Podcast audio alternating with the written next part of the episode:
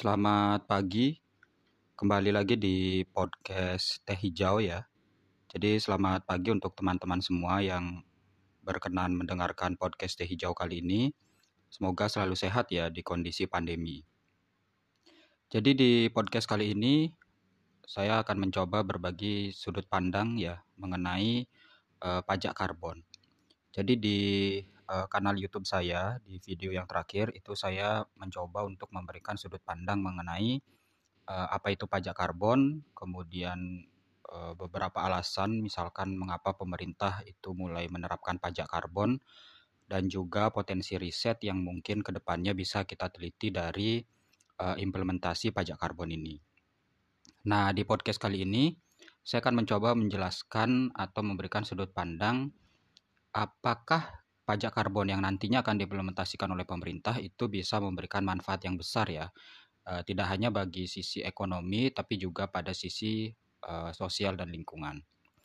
Jadi kalau teman-teman perhatikan uh, bahwa pajak karbon ini sebenarnya diterapkan ya atau diimplementasikan ke di beberapa negara itu dikarenakan adanya kepedulian yang tinggi pada konsep keberlanjutan. Jadi kalau kita lihat uh, dari konsep keberlanjutan, aktivitas bisnis itu seharusnya uh, tidak hanya bermanfaat bagi sisi ekonomi ya, tapi juga harus berdampak besar bagi komunitas sosial dan lingkungan. Artinya uh, bisnis sekarang itu harus memperhatikan dari sisi profit, tingkat profitabilitas perusahaan, kemudian planet itu adalah sisi lingkungan dan juga adalah people atau dari sisi sosial.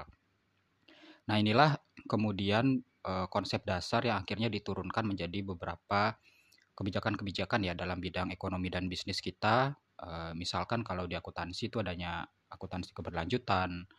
Kemudian kalau di uh, perpajakan itu sekarang ada namanya uh, carbon tax ya atau pajak karbon. Jadi sebenarnya pajak karbon ini diimplementasikan di berbagai negara itu karena adanya aktivitas industri yang masif ya yang menghasilkan uh, karbon yang tinggi. Jadi ketika mereka memproduksi barang, uh, mereka menghasilkan emisi karbon yang cukup tinggi yang yang pada dasarnya itu juga bisa memberikan dampak yang buruk pada sisi lingkungan.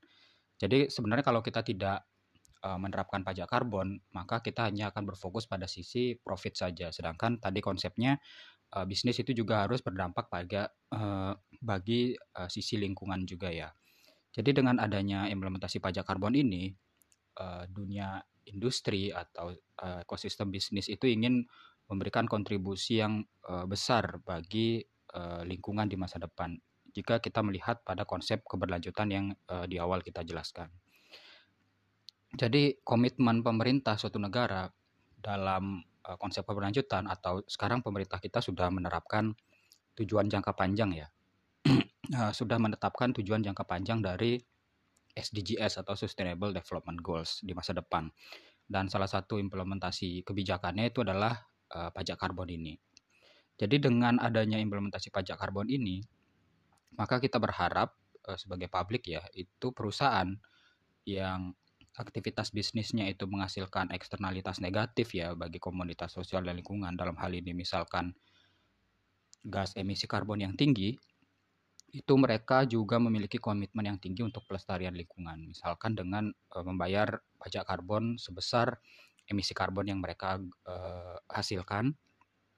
Dan kemudian pajak karbon itu dipergunakan oleh pemerintah lokal atau pemerintah pusat misalkan untuk isu-isu uh, lingkungan, misalkan restorasi hutan, uh, peningkatan kualitas dari masyarakat adat yang memang sehari-hari menjaga hutan, kemudian uh, isu dan isu-isu lingkungan lainnya. Jadi kalau kita lihat dari konsep ini, maka sebenarnya implementasi pajak karbon ini seharusnya dipergunakan untuk uh, isu-isu lingkungan. Artinya uh, negara bisa mempergunakan pajak karbon ini sebagai sumber uh, penerimaan negara baru ya untuk uh, khususnya untuk berbagai program kerja pemerintah pusat dan daerah dalam konteks misalkan pelestarian uh, lingkungan, konservasi uh, lingkungan hidup, uh, pelestarian keanekaragaman hayati dan juga uh, mungkin perbaikan hutan-hutan kita yang uh, rusak ya akibat uh, penebangan liar seperti itu. Jadi kalau kita lihat secara konsep dari literatur terdahulu, memang implementasi pajak karbon ini merupakan upaya negara ya atau upaya dalam tanda petik kekuasaan begitu untuk bisa memberikan tekanan kepada industri agar mereka bisa melakukan misalkan uh, inisiatif bagaimana caranya agar industri itu bisa menghasilkan emisi karbon yang uh, terkendali tapi kualitas barang yang mereka hasilkan itu cukup uh, sama dengan uh, sebelum-sebelumnya. Jadi implementasi pajak karbon ini kalau kita lihat itu seperti uh, stakeholder pressure ya atau tekanan pemangku kepentingan begitu ya kepada uh, pelaku industri bahwa mereka itu harus mampu menghasilkan kualitas barang yang sama misalkan tapi dengan uh, potensi menghasilkan emisi karbon yang uh, cukup bisa dikendalikan. Karena kita tidak berharap bahwa mereka tidak bisa menghasilkan emisi karbon sama sekali, karena itu uh, sangat sulit ya. Bahkan di negara-negara yang besar sekalipun, yang industrinya sudah maju, mereka tetap akan menghasilkan uh, emisi karbon. Jadi sebenarnya saya melihat di sini implementasi pajak karbon ini ya atau karbon tax ini sebenarnya adalah uh, usaha negara untuk mendapatkan sumber penerimaan uh, negara yang baru ya agar uh, dana yang didapatkan itu dipergunakan mungkin 100% itu uh, untuk isu-isu dari pelestarian lingkungan. Jadi memang seharusnya pajak karbon ini dananya itu dikembalikan ke lingkungan. Meskipun tidak menutup kemungkinan bahwa e, nanti dananya juga bisa dipergunakan untuk peningkatan komunitas sosial masyarakat adat atau masyarakat lokal yang mungkin e, tinggal di hutan yang e, sehari-harinya mereka bisa uh, memberikan kontribusi yang besar ya bagi pelestarian uh, hutan di sekitar mereka. Jadi itu yang pertama yang ingin saya sampaikan bahwa uh, seharusnya dana yang kita dapatkan dari pajak karbon ini yang kalau kita lihat berita terakhir itu 75 rupiah ya per uh, kilogram emisi karbon yang dihasilkan. Uh, mungkin belum terlihat berapa aturan resminya karena draftnya itu belum ada di publik ya. Mungkin nanti kita akan bahas uh, berikutnya jika draftnya sudah ada di publik. Memang seharusnya dana itu dipergunakan murni untuk uh, isu sosial dan uh, lingkungan. Meskipun nanti mungkin saja ada persentase yang bisa diperlukan pemerintah untuk program kerja yang lain di luar isu sosial dan lingkungan. Jadi saya merasa bahwa implementasi pajak karbon ini sangat bermanfaat ya, terutama bagi uh, dukungan terhadap pelaksanaan program kerja pemerintah baik pemerintah pusat dan daerah uh, dari sisi Eh, isu-isu uh, atau komitmen pemerintah terhadap isu lingkungan dan uh, sosial juga untuk mendukung terciptanya tujuan jangka panjang dari uh, Sustainable Development Goals yang uh, sudah kita sepakati bersama. Kemudian yang kedua yang uh, menjadi uh, perhatian saya juga bahwa sebenarnya implementasi pajak karbon ini adalah dalam tanda petik tekanan kita juga ya uh, untuk mencapai uh, zero emission mungkin rencananya itu di Indonesia 2045 atau 2050 ya. Bahwa uh, kita akan menjadi negara yang uh, zero emission carbon gitu. Eh, zero carbon emission. Meskipun kalau kita lihat misalkan di YouTube ya itu ada uh, di uh, sebuah kanal ya di YouTube yang uh, mendatangkan perdana menteri Bhutan dan mereka bilang bahwa negaranya adalah uh, neutral carbon atau bahkan sama sekali uh, negatif karbon ya bahwa negaranya sama sekali tidak menghasilkan emisi karbon. Energinya berasal dari energi yang terbarukan misalkan kemudian industrinya memang uh, mungkin di sana uh, sebagian kecil industrinya tidak menghasilkan emisi karbon mungkin. Tapi Indonesia sangat masih tergantung ya dengan industri besar yang menghasilkan emisi karbon.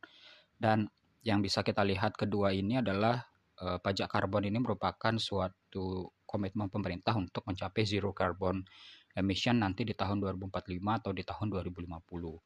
Karena uh, mungkin nanti kita akan menuju ke masa clean energy ya di mana uh, energi bersih itu uh, sudah semakin masif. Misalkan uh, rumah tangga mulai menggunakan panel surya, kemudian ada uh, mobil listrik, ada teknologi yang uh, akan misalkan baterai untuk mobil listrik itu sudah ada isunya yang bisa diisi berulang kali dan seterusnya. Mungkin kita nanti akan arahnya ke sana meskipun uh, kita tahu bahwa prosesnya uh, masih panjang dan perlu kebijakan-kebijakan yang terkait dan juga proses riset yang uh, sangat panjang ke sana. Tapi uh, meskipun begitu kita yakin bahwa suatu saat nanti kita akan mencapai uh, yang namanya zero uh, carbon emission.